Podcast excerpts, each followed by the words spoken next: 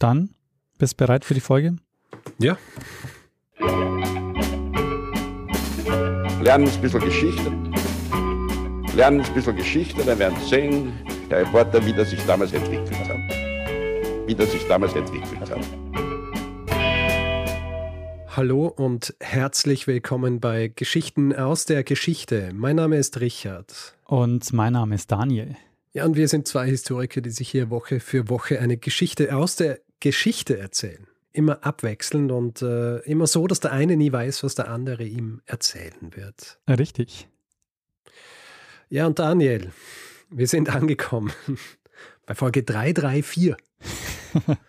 333 ist Vergangenheit. Ja. ja. Und ähm, ja, erinnerst du dich noch, was dann tatsächlich besprochen wurde bei Folge 333? Du hast äh, die Geschichte von Alexandria erzählt, benannt nach dem Mann, der in dieser Schlacht 333 beteiligt war. Richtig, Alexander der Große. Ja, einiges Feedback bekommen dazu. Einige wenige waren enttäuscht, dass äh, wir nicht die Schlacht bei Issos besprochen haben. Haben wir ja doch ein bisschen, würde ich sagen. Aber wir haben es eh besprochen. Ja, eben. Und ich, ich finde, es, äh, ich find, es war ein guter Kompromiss. Ja, Und ich, ich meine, das ist äh, wahrscheinlich eine der, der bekanntesten Schlachten überhaupt. Also gibt es wahrscheinlich 5000 andere Podcasts, die sich schon damit beschäftigt haben. Deswegen äh, finde ich es äh, ist ganz okay. Ganz lustig aber ist allerdings, irgendjemand hat äh, gemeint, wir würden uns scheuen davor, Militärgeschichte zu machen. das stimmt ja Was eigentlich nicht. nicht stimmt. Ne? Nee, nee, nee. Also vor allem, ich habe ja, glaube ich, vier Schlachten schon gemacht. Ja. 100-jähriger Krieg und, und äh, Kanae und solche Dinge. Also ja, grundsätzlich habe ich nichts dagegen. Aber in dem Fall war es einfach äh, interessanter für mich. Naja, es war ein bisschen, es wäre ein bisschen zu offensichtlich gewesen, oder? Ja, ein bisschen zu viel. Ein bisschen zu viel, ähm, ein bisschen zu offensichtlich. Ähm, ein paar Sachen äh, feedbackmäßig noch. Mhm. Ähm, eine Sache, die äh, wie immer, ja, wenn ich was schnell behaupte, ohne dass ich lang drüber nachdenke, dann, wie man so schön sagt, äh, beißt mir das in den Arsch. Sagt Ja. man das ja. Äh, sagt man so, oder? Sagt man es im Deutschen schon? Denk schon. Ja. Auf jeden Fall die Geschichte mit äh, Boaty McBoatface. Ah, richtig, ja. Ja. Natürlich, dieses Schiff wurde dann nicht Boaty McBoatface genannt. Sie haben sich einfach darüber hinweggesetzt. Ja? Über, dieses, über dieses demokratische Votum.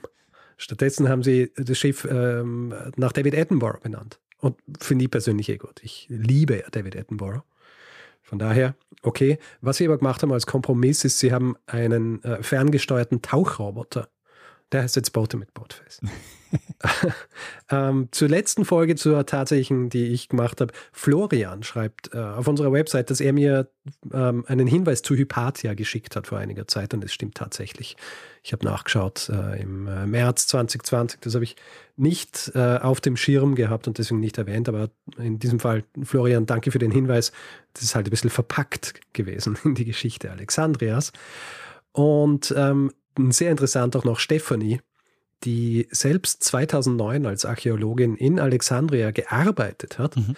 schreibt ähm, noch einen interessanten Fun Fact zur Bibliothek und zwar, wie der Name für die äh, philosophische Lehre der Metaphysik entstand. Und ich äh, zitiere sie hier. Sein Herausgeber, äh, Andronikos von Rhodos, wusste nicht recht, wohin mit den damals noch namenlosen Ergüssen des Begründers, also der Metaphysik, Aristoteles, und fügte sie einfach hinter, also Meta, seine physikalischen Schriften an. In der Bibliothek von Alexandria wurde das Werk von nun an als Metataphysica katalogisiert. Also Das heißt, äh, Metaphysik ist einfach alles, was hinter der Physik steht.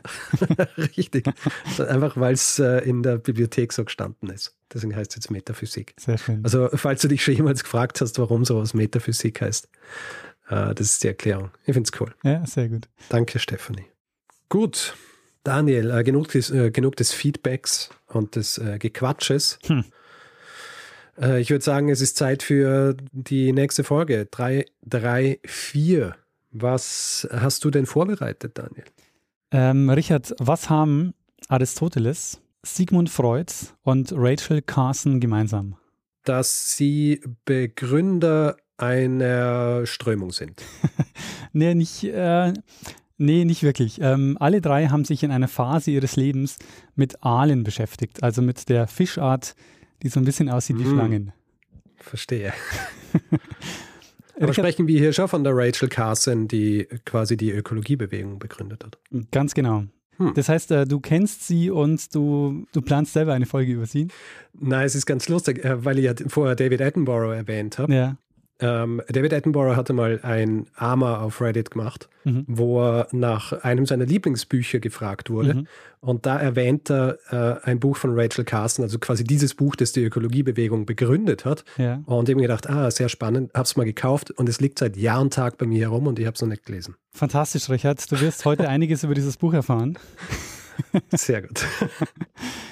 Ähm, ich wollte eigentlich natürlich die Einleitung ein bisschen anders machen und wollte Rachel Carson erst später sprechen und erstmal erstmal über die Aale und über Aristoteles und Sigmund Freud. Sorry. Aber du weißt jetzt auch schon, dass es gleich auch über Rachel Carson gehen wird und die Sehr Begründung gut. der Ökologiebewegung.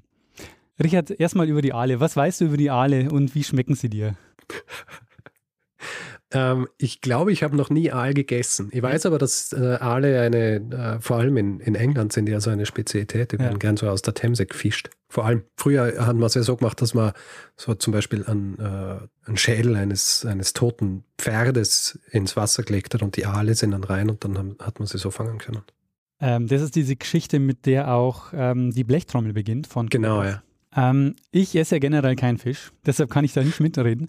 Aber mhm. Aale haben die Wissenschaft lange vor Rätsel gestellt und stellen sie auch heute noch vor große Rätsel. Ich weiß nicht, ob du es wusstest, aber Aale sind wirklich faszinierende Tiere, weil die im Vergleich zu anderen, also zu vielen anderen Fischen, ein recht außergewöhnliches Leben führen. Mhm. Ähm, kennst du dich aus oder weißt du, was, äh, was Aale besonders macht? Ähm, warte mal, äh, das, äh, na, die Lachse sind die, die in dieser Gasso-See schwimmen, oder? Oder sind es auch die Aale? Das sind die Aale, Richard. Ah, okay. was, was die Aale besonders macht, ähm, die Anguilla anguilla, das so ist der wissenschaftliche Name der europäischen Aale. Ähm, wir haben diese europäischen Aale noch nie beim Leichen beobachtet. Hm. Das heißt, wie Aale sich fortpflanzen, war lange Zeit ein völliges Rätsel. Und Aristoteles zum Beispiel, der griechische Philosoph und Lehrer von Alexander dem Großen, Mhm. Der war davon überzeugt, dass der Aal aus dem Schlamm geboren wird. Mhm. Also er hat sich eingehend mit Aalen beschäftigt und hat weder Eier noch Fortpflanzungsorgane entdeckt und sich dann überlegt, na gut, dann muss der Aal wohl einfach so irgendwie entstehen. Naheliegend. Und da Aale sich ähm, tagsüber verstecken und nachtaktiv sind und hat er sie also ab und zu mal aus dem Schlamm auftauchen sehen und hat sich gedacht, okay, die entstehen wohl aus dem Schlamm. Aber seit Aristoteles beschäftigt die Menschheit die sogenannte Aalfrage. Also wo kommt er her und wo geht er hin? und ähm, Plinius, der Ältere zum Beispiel, also der römische Gelehrte, das ist der, der beim Vesuv-Ausbruch im Jahr 79 nach Christus gestorben ist. Der hat ein großes Buch über die Naturkunde geschrieben, die Naturalis Historia. Und in dem Buch geht er davon aus, dass der Aal sich dadurch vermehrt, dass er sich an Steinen reibt und dadurch lösen sich dann Schuppen und aus denen entstehen dann äh, neue Aale. Mhm. Aber falls du denkst, na gut, in der Antike haben sie es vielleicht nicht geschafft, die Aalfrage zu lösen, dann halt spätestens mit oder nach Entstehung der modernen Wissenschaften im 19. Jahrhundert. Weit gefehlt. ich wollte gerade sagen, damit würde ich falsch liegen. Man hat es nicht geschafft, den Aal dazu zu bringen, sich in Gefangenschaft zu vermehren, bis heute übrigens nicht. Hm. Es gibt eine Ausnahme, das ist der japanische Aal, der Anguilla japonica. Äh, übrigens der teuerste Speisefisch in Japan. Bei dem hat man es ähm, geschafft, aber die ähm, die Exemplare, die, äh, die da in Gefangenschaft vermehrt wurden, die überleben nicht lange. Also man kann die im Grunde nicht, nicht künstlich züchten. Mhm. Wie gesagt, in Japan ist äh, der, der Aal der teuerste Speisefisch. Im Gegensatz dazu in Europa, im Europa des 19. Jahrhunderts, du hast es schon angesprochen, war der Aal in England sehr beliebt. Und zwar war er dort in der Arbeiterklasse sehr beliebt, weil er sehr günstig war und weil das Fleisch sehr fettig und nahrhaft ist. Mhm. Und es wurden in der Zeit schon öfter mal Aale gefangen, die als weiblich identifiziert wurden, aber von männlichen Aalen hat einfach jede Spur gefehlt. Und daher bekommt ein junger, ehrgeiziger Nachwuchswissenschaftler im Jahr 1876 die Aufgabe, Fortpflanzungsorgane des männlichen Aals zu finden. Und Was für eine Aufgabe. ja, jetzt pass auf, die Ironie des Schicksals ist, dass diese Person ja später weltberühmt werden wird durch ihre Beschäftigung mit der menschlichen Sexualität. Oh, was es für ein Übergang.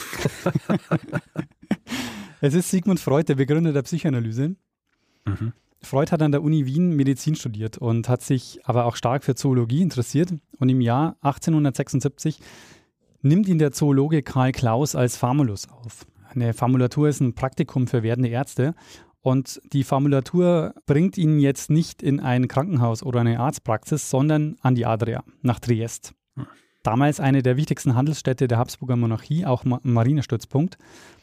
Und dort befindet sich eine Versuchsstation für Meeresbiologie, die Karl Klaus leitet. Und Freud soll dort jetzt das Aalrätsel lösen und Keimdrüsen finden, also männliche Fortpflanzungsorgane. Und jeden Tag in der Früh geht Freud jetzt also zu den Fischern, wenn sie im Hafen ankommen, und holt dann Körbe mit frischen Aalen. Mit denen geht er dann ins Labor und äh, setzt sich dann in die Arbeit. Also er verbringt die Tage damit, Aale auszunehmen und unter Mikroskop dann zu untersuchen, in der Hoffnung, dass er dann Keimdrüsen entdeckt. Mhm. Es war der erste richtige wissenschaftliche Auftrag an Freud und er endet ziemlich enttäuschend nach nur einem Monat und ohne dass er auch nur den geringsten Hinweis auf Geschlechtsorgane findet. Wir werden auch gleich darüber sprechen, warum er gar nichts finden konnte. Mhm. Ähm, Freud hat dann auch übrigens über Fische seine Doktorarbeit geschrieben. Und zwar trägt die den Titel Über das Rückenmark niederer Fische. Mhm. also auch nach Freud blieb die Frage, wie die Aale sich fortpflanzen, äh, weiterhin ungelöst. Und Leopold Jacobi, der ist dann später bekannt geworden als sozialistischer Lyriker, der war auch studierter Mediziner und der hat ein Buch geschrieben mit dem Titel Der Fischfang in den Lagunen von Comacchio nebst einer Darstellung der Aalfrage. Also die Aalfrage, das gibt es tatsächlich also als, äh, als Begriff. Mhm. Ähm, und Comacchio ist eine Stadt in Oberitalien und Jacobi hat Ende der 1870er Jahre Folgendes gesagt, ähm, ich zitiere, für jemanden, der nicht mit dieser Angelegenheit vertraut ist, muss es unglaublich erscheinen und es ist tatsächlich ein bisschen erniedrigend für die Wissenschaft, dass es einem Fisch, der weiter verbreitet ist als jeder andere und den man täglich auf dem Markt oder auf dem Teller zu sehen bekommt, trotz aller wissenschaftlichen Anstrengungen, dass es ihm gelungen ist, die Art und Weise, wie er sich fortpflanzt, wie er geboren wird, wie er stirbt, vor uns zu verbergen.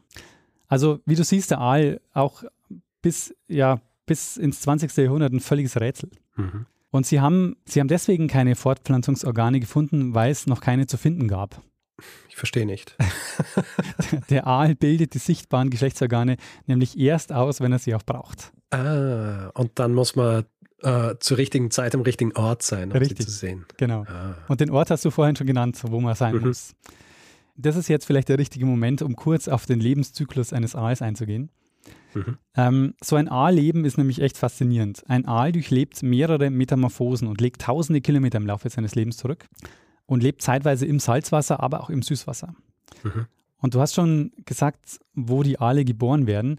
Also es geht übrigens um den europäischen Aal und den amerikanischen Aal, den Anguilla rostrata. Mhm. Die kommen nämlich alle im Atlantik zur Welt in einem Gebiet, das ähm, Sargasso-See genannt wird. Und das ist ein Bereich im Atlantik, also ohne Küste, auch ohne Inseln. Und das ist so ein Bereich innerhalb des Atlantiks umgeben von mehreren Strömungen. Und es hat so Ausmaße von 1000 mal 3000 Kilometer, also ist schon ordentlich groß. Mhm. Und äh, dieses Gebiet zeichnet sich dadurch aus, dass da viele Braunalgen im Wasser sind und die gehören zur Gattung Sargassum. Und daher hat dieses Gebiet dann seinen Namen bekommen, Sargasso-See. Ah. Und hier treffen sich jetzt also die Aale im Frühling und Leichen. Und es entstehen dann so Aallarven, sogenannte Weidenblattlarven. Die sind relativ klein und sind so durchsichtig und schwimmen und treiben ungefähr drei Jahre lang durch den Atlantik, bis sie die europäischen Küsten erreichen. Das allein ist ja schon mal wahnsinnig faszinierend, dass da so kleine, äh, durchsichtige Weidenblattlarven über Jahre durch den Atlantik schwimmen, dann bei den Küsten ankommen und da kommt es jetzt zu einer Metamorphose. Ähm, diese Weidenblattlarven werden jetzt zu Glasaalen. Das ist das Jugendstadium des Aals. Die sind jetzt so sieben bis acht Zentimeter lang, immer noch durchsichtig. Und mhm. in, der, in, den Küstenregionen im Atlantik, also im Baskenland zum Beispiel, da gelten Glasaale als Delikatesse. Mhm. Wie alt sind sie zu dem Zeitpunkt? Da sind sie so ungefähr drei Jahre. sind drei Jahre alt. ja. Und äh, noch immer durchsichtig. ja, genau. Aha. Aber jetzt kommt es zur nächsten Metamorphose. Nachdem sie jetzt die Küsten erreichen, ziehen sie jetzt die Gewässer hoch. Also sie wandeln sich zu den Gelbeien und schwimmen die Binnengewässer ins Landesinnere, die Flüsse hoch. Und sie überleben übrigens auch einige Zeit in feuchten Gebieten. Also sie können auch über die Haut Sauerstoff aufnehmen. Und wenn sie dann angekommen sind im Heimatgewässer, da leben, dann, da leben sie dann als Einzeltiere in so einem Gewässer, das sie dann aufsuchen für die nächsten Jahre, manchmal sogar für Jahrzehnte. Also die weiblichen Tiere sind so nach 12 bis 15 Jahren geschlechtsreif. Und in irgendeinem Herbst, wir wissen nicht, wie das ausgelöst wird, manchmal wirklich nach 20 Jahren, macht sich der Aal dann wieder auf den Weg zurück in den Atlantik. Mhm. Und viele Tiere legen dafür oft mehrere tausend Kilometer zurück, je nachdem, wie weit sie von der Sargasso-See entfernt sind. Und jetzt werden sie zu den Blankaalen oder Silberaalen. Und in dieser letzten Metamorphose kommt es jetzt zur, zur entscheidenden Veränderung. Der Magen und der Verdauungstrakt bildet sich zurück, was kein Problem ist, weil die Aale haben relativ viel Fett und können lange Zeit ohne Nahrung überleben. Und stattdessen bilden sich die Geschlechtsorgane aus. Hm. Und das ist der Grund, warum Freud gar keine Keimdrüsen finden konnte, weil die Gelbale, die er vor sich hatte, die hatten noch gar keine ähm, Geschlechtsorgane ausgebildet. Mhm. Die Aale passen sich jetzt also wieder dem Salzwasser im Atlantik an, erreichen die Sargasso-See, Leichen und sterben dann. Also Aale können sich nur einmal am Ende ihres Lebens fortpflanzen. Und zu diesem Zeitpunkt äh, essen sie auch nichts mehr. Genau, essen nichts mehr. Wenn sie sich auf den Weg machen in den Atlantik, ähm, bildet sich der Magen zurück und sie essen nichts mehr. Das ist ein, eine komische Existenz. Schon wahnsinnig faszinierend, oder? Ja. Und es ist auch so, die können wahnsinnig alt werden. Also die können 50 bis 80 Jahre, ist überhaupt kein Problem für so einen Aal. Das heißt, die werden bis 50 bis 80 Jahre alt, ohne jemals Sex gehabt zu haben. Genau. Und den haben sie dann am Ende ihres Lebens. Genau, einmal und dann sterben sie. Huh. Und sie leben auch in den, in den Binnengewässern als Einzeltiere. Und wenn sie sich aber einmal auf den Weg gemacht haben und zum Silberall werden, dann gibt es keinen Weg zurück mehr. Mhm. Und jetzt wird auch klar, warum das lange so ein Rätsel war, weil man wusste erstmal den Aalen ja zur Sargasso-See folgen. Mhm. Und wir haben keine Ahnung, warum der Aal sich ausgerechnet dort und nur dort fortpflanzt. Noch immer nicht. Noch immer nicht. Ähm, wir wissen zwar inzwischen, dass er sich übers Magnetfeld orientieren kann, ja. aber warum nur dort? Also man kann die auch in der Gefangenschaft zum Beispiel nicht dazu bringen, zu leichen. Ich sag's dir, der Aal ist außerirdisch. ja, das könnte gut sein. Das ist die einzige Erklärung. Und was noch dazu kommt, wir haben bis heute, ist es uns nicht gelungen, den Paarungsprozess dort in der Sargasso-See zu beobachten. Mhm. Das heißt, wir sehen nur das Ergebnis. Wir sehen, dass dort ganz viele Aallarven auftauchen und die Silberaale verschwinden nach dem Ableichen. Also wir gehen davon aus, dass sie sterben. Oder sie gehen dorthin zurück, wo sie herkommen. Ganz genau. Wenn sie doch außerirdischen Ursprungs sind. Ja. Hat jemand schon mal irgendwie geschaut, ob in regelmäßigen Abständen ein helles Licht über den Sargasso-See leuchtet, wo dann tausende Aale hochgezogen werden oder so? Ja, du machst jetzt Witze, ne? aber die, das Bermuda-Dreieck ist nicht weit entfernt. Ha, wir sind da was auf der Spur. Es hat jahrzehntelange Forschung gebraucht, bis der dänische Zoologe Johannes Schmidt schließlich 1922 die Sargasso-See als den Ort identifiziert hat, an dem die Aale geboren werden. Und mhm. er hat sich durch intensives Fischen einfach dem Ort genähert, hat einfach gemerkt, je weiter er an die Sargasso-See kommt, desto kleiner werden die Larven. Und die kleinsten Larven hat er eben dann dort gefunden. Mhm. Allerdings, so wie es momentan aussieht, wird der Aal bald aussterben äh, gilt inzwischen als stark gefährdet. Es hat viele Gründe, also Überfischung, Aal ist ja ein beliebter Speisefisch, ähm, Wasserkraftwerke, weil die Aale ja die Flüsse hochschwimmen ähm, oder auch einige Krankheiten, die sich äh, stark verbreiten, wie der Schwimmblasenwurm, von dem viele befallen sind. Und um die Dramatik zu verdeutlichen, ja, seit den 1970er Jahren ist der Bestand in Europa um circa 98 Prozent zurückgegangen. 98 Prozent? 98 Prozent. Seit den 1970er Jahren? Ja. Das heißt, die Beliebtheit des Aals als Speisefisch hat, äh, hat nichts ausgemacht.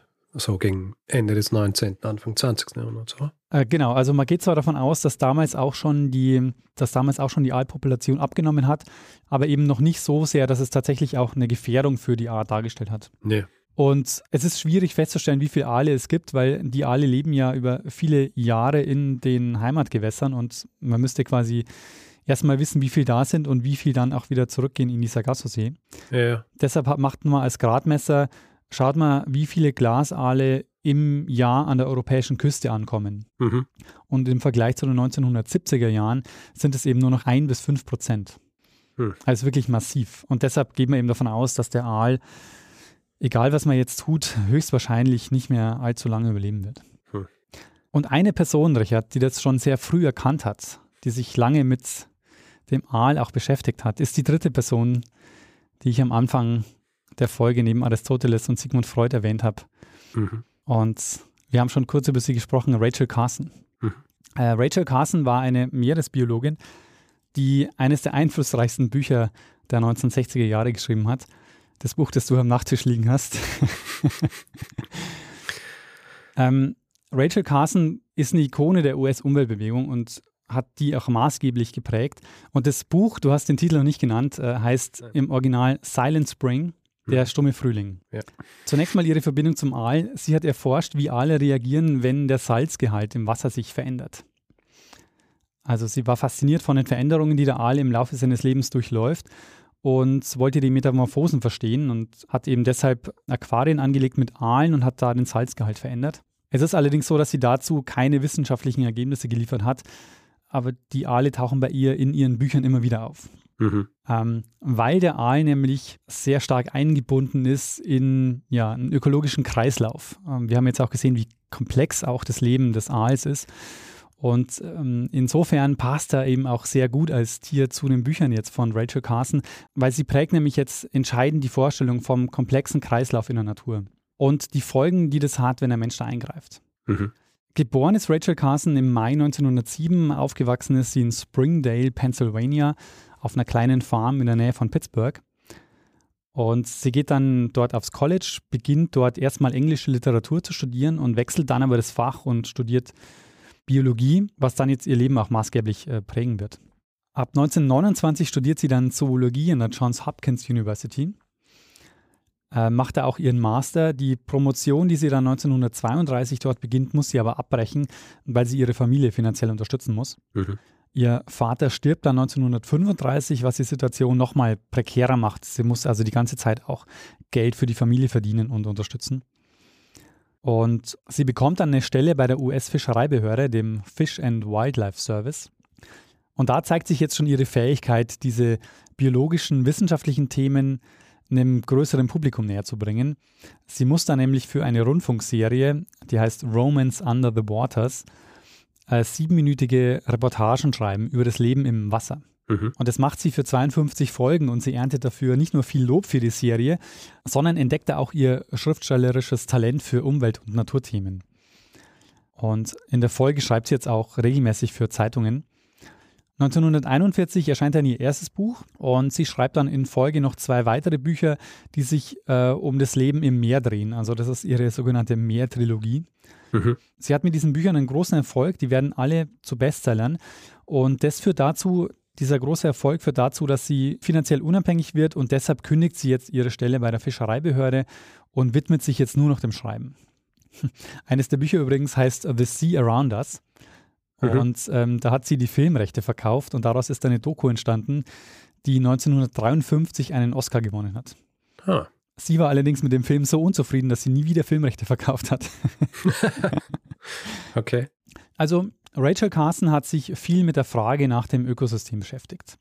Und sie hat vier Jahre lang an einem Buch geschrieben, das dann 1962 erscheint, das wirklich sehr hohe Wellen geschlagen hat und das sie weltweit bekannt gemacht hat. Also das ist eben dieses Silent Spring Buch. Mhm. Das erscheint in Teilen als Vorabdruck in, im New Yorker. Und da ist dann schon klar, dass sie wirklich in ein Wespennest gestochen hat. Also ähm, das hat sofort eine große Debatte ausgelöst. Die chemische Industrie ist alarmiert, schießt sofort los. Äh, die wollen erstmal verhindern, dass das Buch überhaupt erscheint. Und sie muss in der Folge auch jede Menge sexistischer äh, Kommentare und Anfeindungen ertragen. Aber der Verlag steht hinter ihr, das Buch erscheint und löst jetzt wirklich heftige Diskussionen aus mit vielen Talkrunden und auch Hearings im Senat.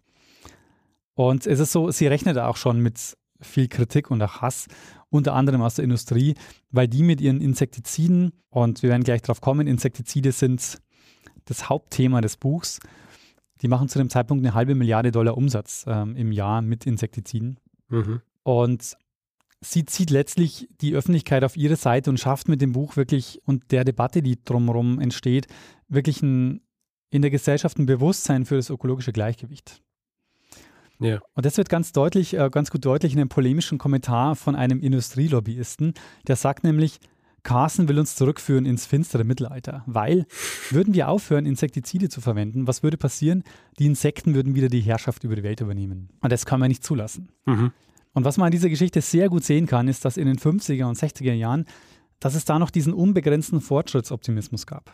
Und äh, Carson hatte halt schon früh ein Verständnis dafür, dass wir nicht unbegrenzt in die Natur eingreifen dürfen, weil wir damit eben unseren eigenen Lebensraum zerstören. Und sie antwortet deshalb auf diese Polemik, indem sie sagt, naja, manche Menschen glauben wohl, dass wir das ökologische Gleichgewicht aussetzen können, aber diese Menschen könnten genauso gut glauben, dass wir das Gesetz der Schwerkraft aussetzen können. Und sie macht in ihrem Buch den Zusammenhang zwischen Artensterben und Einsatz von Pestiziden deutlich und wird deshalb eben eines der einflussreichsten Bücher des 20. Jahrhunderts. Mhm. Was die Öffentlichkeit noch nicht weiß, was ihr aber das Leben zu dem Zeitpunkt schon schwer macht, ist eine Krebsdiagnose. Sie tritt zwar vor Komitees, bei Konferenzen und auch im Fernsehen auf, muss sich aber immer weiter zurückziehen. Zum Zeitpunkt der Veröffentlichung des Buchs macht sie nämlich zum Beispiel ähm, gerade eine Strahlentherapie. Hm. Aber kommen wir vielleicht mal zum Inhalt des Buchs. Es geht um die Auswirkungen von chemischem Pflanzenschutz, also von Pestiziden. Ähm, Pestizid ist dabei so der Oberbegriff, also ähm, wenn es giftig ist gegen Pflanzen, heißt es Herbizide. Bei Insekten sagt man Insektizide und bei Mittel gegen Pilze sagt man Fungizide. Mhm. Und das Thema Pestizide ist an sich jetzt nicht neu für die US-Gesellschaft. Sagt dir der Cranberry Scare oder der Cranberry Scandal was? Nein. Du warst ja mal in den USA, oder? Eine Zeit. Ja. Ähm, und hast du da auch Thanksgiving mitbekommen? Ja. Waren da Cranberries wichtig? Ja, schon. Beim Cranberry Scare geht es darum, dass das, also das Herbizid Amitrol ist 1957 vom US-Landwirtschaftsministerium für den Einsatz auf Cranberry-Feldern zugelassen worden. Mhm. Und man hat dann Rückstände davon in Cranberries gefunden und in Laborversuchen hat man festgestellt, dass die krebserregend sind und Schilddrüsenkrebs verursachen können. Mhm. Und Anfang November 1959, also wenige Wochen vor Thanksgiving, hat der Gesundheitsminister auf einer Pressekonferenz davor gewarnt, Cranberries zu kaufen. Mhm. Und zwar sollte die FDA, also die Food and Drug Administration, sollte erst die gesamte Ernte auf Amitrol überprüfen. Mhm. Und ein Großteil der Cranberry-Ernte ist da eben vom Markt genommen worden. Und es hat halt natürlich hohe Wellen geschlagen, weil das die Hochsaison der Cranberries in den USA war. Ja, ja. Richard, was sagt dir Dichlor, Diphenyl, Trichlorethan? Ähm, ist es DDT? genau. Ähm, ein Insektizid, das Anfang der 40er Jahre als Kontakt- und Fraßgift eingesetzt wurde und besser bekannt ist unter dem Namen DDT. Dass diese chemische Verbindung für Insekten giftig ist, ist erst 1939 von dem Schweizer Paul Hermann Müller entdeckt worden. Und er hat dann dafür 1948 den Nobelpreis in Medizin erhalten. Mhm. Und DDT ist einfach herzustellen und für Säugetiere weniger toxisch, was dazu geführt hat, dass es innerhalb kurzer Zeit weltweit verbreitet wurde und zumeist verwendeten Insektizid äh, wurde. Mhm. Zunächst wurde es beim Militär eingesetzt, also während des Zweiten Weltkriegs. Die USA haben äh, das im Südpazifik, da haben sie großflächig DDT versprüht gegen Mücken, um zu verhindern, dass die Soldaten an Malaria erkranken. Mhm. Und so eine Sprühdose mit DDT war Teil der Standardausrüstung für jeden Soldaten dort. Und die WHO hatte dann auch ab den 1950er Jahren den Plan, ähm, Malaria mit Hilfe von DDT wirklich auszurotten. Da gab es das sogenannte Global Eradication of Malaria Program. Da wurde einerseits DDT mit Sprühflügen verteilt und auf die Innenwände von Häusern und Hütten, da wurde so eine DDT-Suspension aufgetragen. Mhm. Den Plan der Ausrottung musste die WHO dann aber wieder aufgeben, unter anderem, weil viele Mücken auch dann Resistenzen gebildet haben. Und entscheidend jetzt für unsere Geschichte ist, ab August 1945 wurde DDT in den USA auch zur zivilen Verwendung freigegeben. Ähm, auch da war es so, dass die häufig ähm, das DDT mit Flugzeugen ausgesprüht haben. Also meistens ging das gegen eingeschleppte Insekten, also gegen den Japankäfer, die Feuerameise oder den Schwammspinner. Und man hat das Zeug am Anfang relativ bedenkenlos verwendet. Und erst nach und nach hat man dann festgestellt, dass es vielleicht für Säugetiere doch nicht so harmlos ist, wie man erst gedacht hat. Mhm. Und es liegt daran, dass sich DDT wegen seiner guten Fettlöslichkeit im Gewebe von Menschen und Tieren anreichert. Mhm. Das Buch von Rachel Carson geht aber jetzt nicht nur gegen DDT. Es ist so, dass die chemische Industrie in den nächsten Jahren und Jahrzehnten noch viel weitere und auch wirkungsvollere Pestizide entwickelt hat, also Dieldrin, Aldrin, Heptachlor und auch darum geht es in dem Buch. Mhm. Sie ist auf das Thema gestoßen worden durch Leserzuschriften. Hier haben zum Beispiel Leute geschrieben, dass sie beobachtet haben, dass viele Vögel gestorben sind, wenn vorher ein Sprühflug stattgefunden hat. Mhm. Und sie hat dann lange recherchiert, ähm, Infos zusammengetragen äh, und ist wirklich jahrelang Hunderten von Einzelfällen nachgegangen. Und was herausgekommen ist, ein Buch, in dem sie die Auswirkungen von Chemikalien in der Umwelt beschreibt und sie macht auf den maßlosen Gebrauch von Pestiziden aufmerksam und beschreibt eben sehr eindringlich, was es für Folgen hat. Die Pestizide nennt sie die Elixiere des Todes und äh, sagt eben klar, dass es nicht so ist, wie behauptet, dass die nur gegen die Zielorganismen wirken, sondern eben das gesamte Ökosystem betreffen. Ja. Und der große Erfolg rührt auch daher, weil sie ein sehr gutes Gespür hat, äh, diese Themen auch zu vermitteln. Also in dem Buch, du hast es ja noch nicht gelesen, aber wenn du es liest, wirst du merken, dass es da ähm, Passagen gibt, wo sie sehr nüchtern Fakten zusammenträgt und dann gibt es wieder Passagen, wo sie sehr eindringlich und bildhaft beschreibt. Also auch diese Bilder, ne, der stumme Frühling oder Elixier des Todes, ähm, sehr, mhm. äh, sehr sprechende Bilder. Und dann eben aber auch Erlebnisse und Erfahrungsberichte ähm, in dem Buch vorkommen. Das Ganze eben, so macht sie das Ganze eben sehr, ja, sehr anschaulich und nachvollziehbar. Und mit diesem Buch verändert sie tatsächlich die Umweltwahrnehmung einer ganzen Generation und daher eben auch ihr Einfluss auf die Ökologiebewegung seit den 60er Jahren. Mhm. Weil sie beschreibt nämlich das Konzept des ökologischen Gleichgewichts, also dass sich das über Jahrmillionen entwickelt hat und dass durch den übermäßigen Einsatz von Pestiziden die Gefahr besteht, dass dieses ökologische Gleichgewicht einfach ähm, zusammenbricht. Und sie zeigt eben das sehr konkret am Beispiel der Nahrungskette und dass wir Menschen eben Teil der Nahrungskette sind und nicht außerhalb stehen. Und wenn wir eben die Nahrungskette auf der Welt ähm, zerstören, dass wir dann eben auch unsere eigene äh, Nahrungsgrundlage verlieren. Ja. Und das Buch wurde dann sehr schnell in hohen politischen Kreisen gelesen. John F. Kennedy war damals Präsident und hat schon den Vorabdruck gelesen und hat ein wissenschaftliches Beratungsgremium noch im Erscheinungsjahr 1962 darauf angesetzt. Und ein Jahr später, 1963, kamen die dann auch im sogenannten Wiesner Report zu dem Schluss, dass Carson mit ihren Warnungen richtig liegt.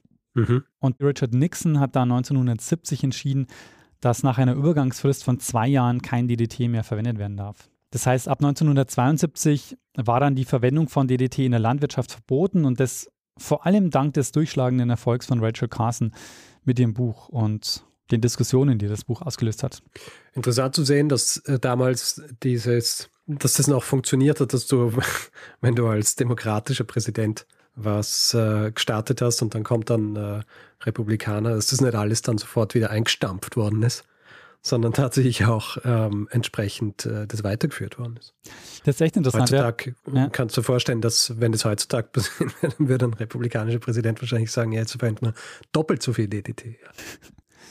Ähm, Rachel Carson allerdings hat dann das DDT-Verbot nicht mehr erlebt. Sie ist im April 1964 gestorben, also zwei Jahre nach Erscheinen des Buchs. Mhm. DDT ist dann, wie gesagt, 1972 in den USA verboten worden ist aber teilweise heute noch in manchen Gegenden der Welt im Einsatz.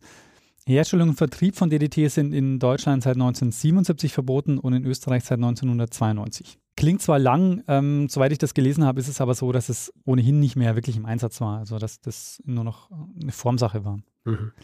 Ähm, was ist jetzt das Erbe von Rachel Carson? Abgesehen davon, dass das DDT verboten wurde, wir haben schon ein bisschen darüber gesprochen, dass sie ja eine der Pionierinnen der Ökologiebewegung war. Ähm, sie hat einfach die öffentliche Aufmerksamkeit auf den Umweltschutz gelenkt, zu einer Zeit, wo das Bewusstsein um das Ökosystem ähm, noch nicht so da war oder nicht so ausgeprägt war.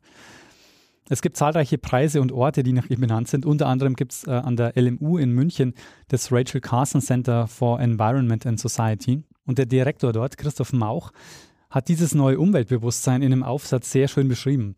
Er sagt nämlich, dass vor Rachel Carson gab es in den USA die Conservationists mhm. ähm, verkörpert durch Teddy Roosevelt. Der hat unter anderem hat er sich sehr für Nationalparks eingesetzt. Mhm. Der wird auch oft genannt ähm, The Conservation President. Der hat fünf mhm. neue Nationalparks geschaffen in den USA. Und wie man daran sieht, da geht es eben vor allen Dingen um Landschaftspflege. Und nach Rachel Carson kamen eben statt den Conservationists die Environmentalists, also die Umweltschützerinnen und Umweltschützer. Mhm. Und dieses Bewusstsein schafft sie eben, dass es eben nicht ausreicht, nur Landschaftspflege zu betreiben. Und sie hat eben da vielen die Augen geöffnet und war eben eine wesentliche Inspiration bei der Entstehung der Umweltbewegung in den USA. Mhm. Und es wurde zwar das DDT verboten, aber Silent Spring ist natürlich immer noch ein aktuelles Buch. Also einerseits, weil es immer noch Pestizideinsatz gibt, aber auch, weil in den letzten Jahren das Insektensterben und der Verlust der Artenvielfalt ja noch ein größeres Thema geworden ist. Also mhm. wir erleben ja gerade ein neues Massenaussterben. Und es, also es gibt ja viele Stimmen, die sagen, dass wir uns im, gerade im sechsten Massenaussterben der Erdgeschichte befinden. Und der Unterschied zu früheren Massenaussterben ist eben, dass diesmal keine Naturkatastrophe oder irgendwelche äußeren Bedingungen die Ursache sind, sondern äh, wir Menschen. Ja. Und ähm, Richard, das war meine Geschichte über die Aalfrage und wie eine Meeresbiologin zur Umweltpionierin wurde und dafür gesorgt hat, dass das Insektizid DDT verboten wurde. Sehr spannend. Also sehr, zwei sehr unterschiedliche Geschichten eigentlich, oder? Die aber so miteinander, miteinander verknüpft sind. Und lustigerweise auch dann verknüpft mit der letzten Folge, die ich gemacht habe. Sehr schön. Gefällt mir. Außer, außerordentlich gut. Ähm, und jetzt muss ich das Buch nicht mehr lesen. Na, vielleicht doch noch. Also die, du hast mir jetzt die wichtigsten Aspekte schon erklärt. Sehr gut.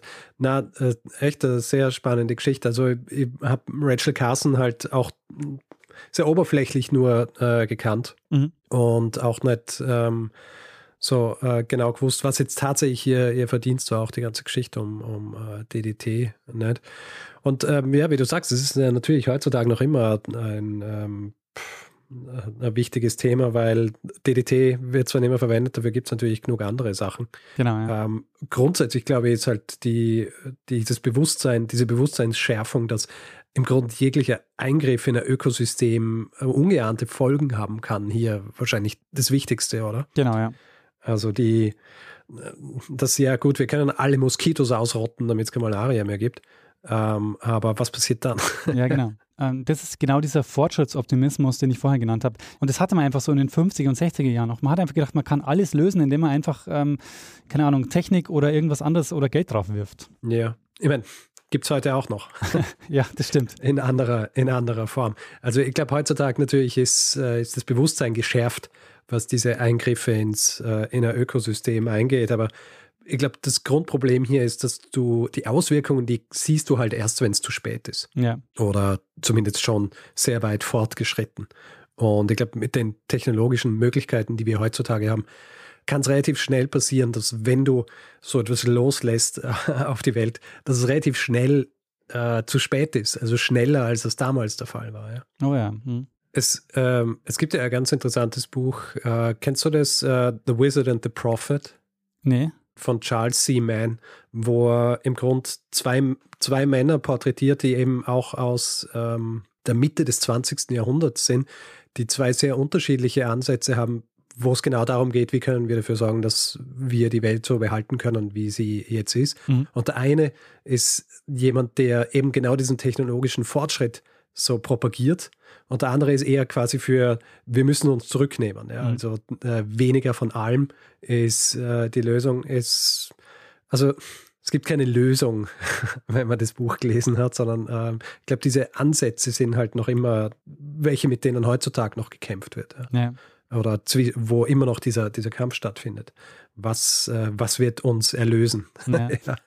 Äh, dass wir das von allem weniger produziert und äh, gemacht werden muss. Und das, was ja im Grund Dinge sind, die eher propagiert wurden jetzt äh, seit Mitte des 20. Jahrhunderts oder, oder nachdem quasi klar wurde, dass der, allein der technologische Fortschritt uns nicht, ähm, uns nicht helfen wird.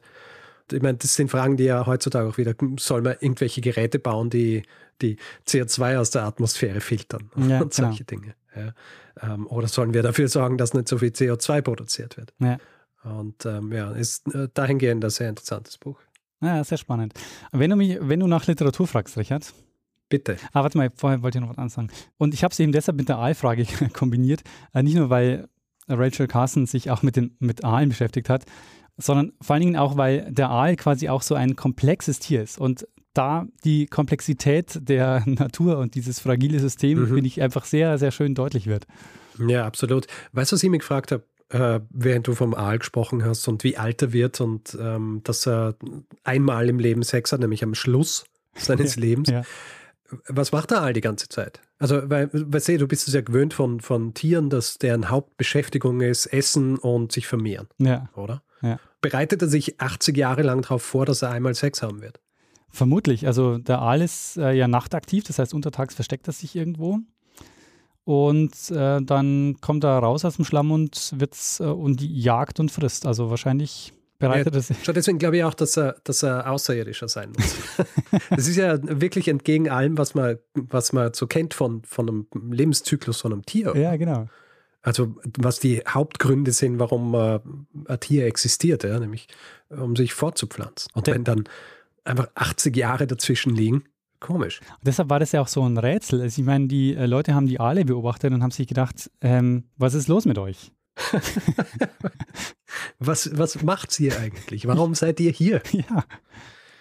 Ja, interessant. Ja, ich muss weiter über diese aus, äh, außerirdischen Frage nachdenken. Ich habe da einen Literaturtipp für dich, Richard, wenn du da weiterlesen Okay. willst. Mhm. ähm, die Aalgeschichte kommt aus dem Buch äh, Das Evangelium der Aale von Patrick Swanson. Mhm. Da habe ich den Hinweis von Cornelia bekommen. Und in dem Buch gibt es auch Hinweise zu Rachel Carson, deshalb habe ich daran weitergelesen. Ah, okay. Und Sehr gut. ähm, zu Rachel Carson kann ich empfehlen das Buch von Dieter Steiner, Rachel Carson, Pionierin der Ökologiebewegung. Ist, Mhm. soweit ich gesehen habe, die erste und einzige deutschsprachige Biografie über, äh, über Rachel Carson. Sehr gut. Ja gut, jetzt muss ich das Buch tatsächlich lesen. Das Lustige ist, ich, mir ist es nämlich äh, gestern gerade wieder runtergekommen, weil ich gestern wieder mal ähm, meine, Buch, also meine Bücherstapel neben dem Bett entstaubt habe und ein bisschen neu sortiert. Mhm. Welche, die jetzt wirklich schon seit Jahren dort liegen, tatsächlich einmal wieder ins Bücherregal äh, äh, gesteckt, wo, wo ich einen Platz gefunden habe. Ich mein, mein Hauptproblem ist, dass meine Bücherstapel, die wachsen immer, weil ich, weil ich keinen Platz mehr habe, sie irgendwo unterzubringen. ja. Und da habe ich jetzt ein bisschen herumgeschichtet und da ist es, ähm, da ist mir das Buch wieder unterkommen. Ah, sehr gut. Hast du dieser Folge noch etwas hinzuzufügen, Ne, ich würde sagen, Daniel? mach mal Feedback-Hinweisblock.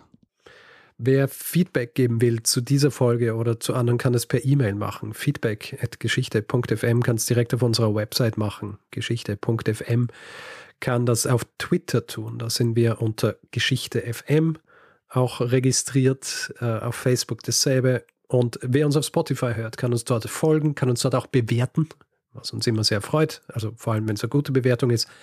Wer überhaupt äh, über uns schreiben will, äh, zum Beispiel eine Review verfassen, äh, kann das auf Apple Podcasts machen oder auf panoptikum.io oder grundsätzlich überall, wo man Podcasts bewerten kann.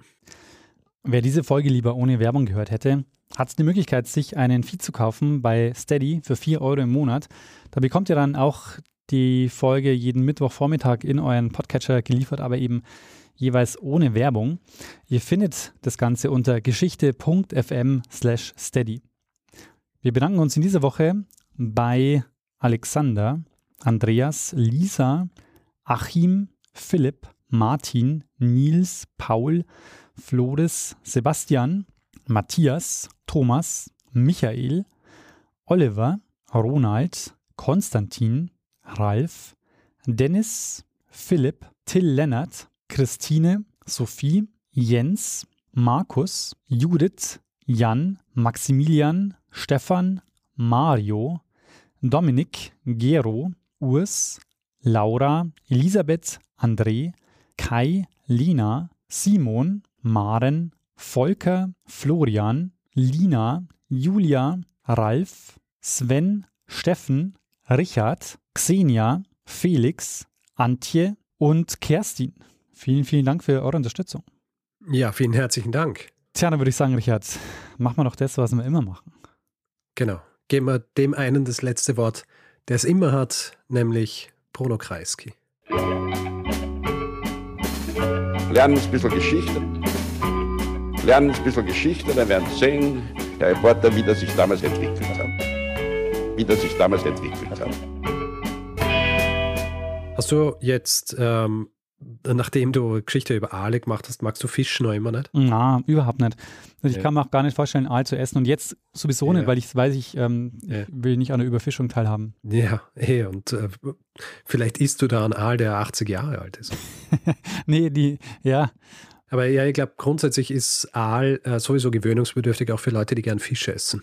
Weil eben aufgrund dieser Qualitäten, die du angesprochen hast, warum er überhaupt so beliebt war, dass er eben so ähm, recht äh, fettig war Ja. oder recht fett und äh, deswegen natürlich auch genug Kalorien gebracht hat für die, für die Arbeiterklasse vor allem Ja, genau. in äh, England. Und ich glaube, er wird nämlich auch so, so ähm, er wird so gepickelt, Mhm. glaube ich auch, oder mit so Sülze gegessen. Ähm, und das ist, glaube ich, das mögen nicht so viele Leute. Ja.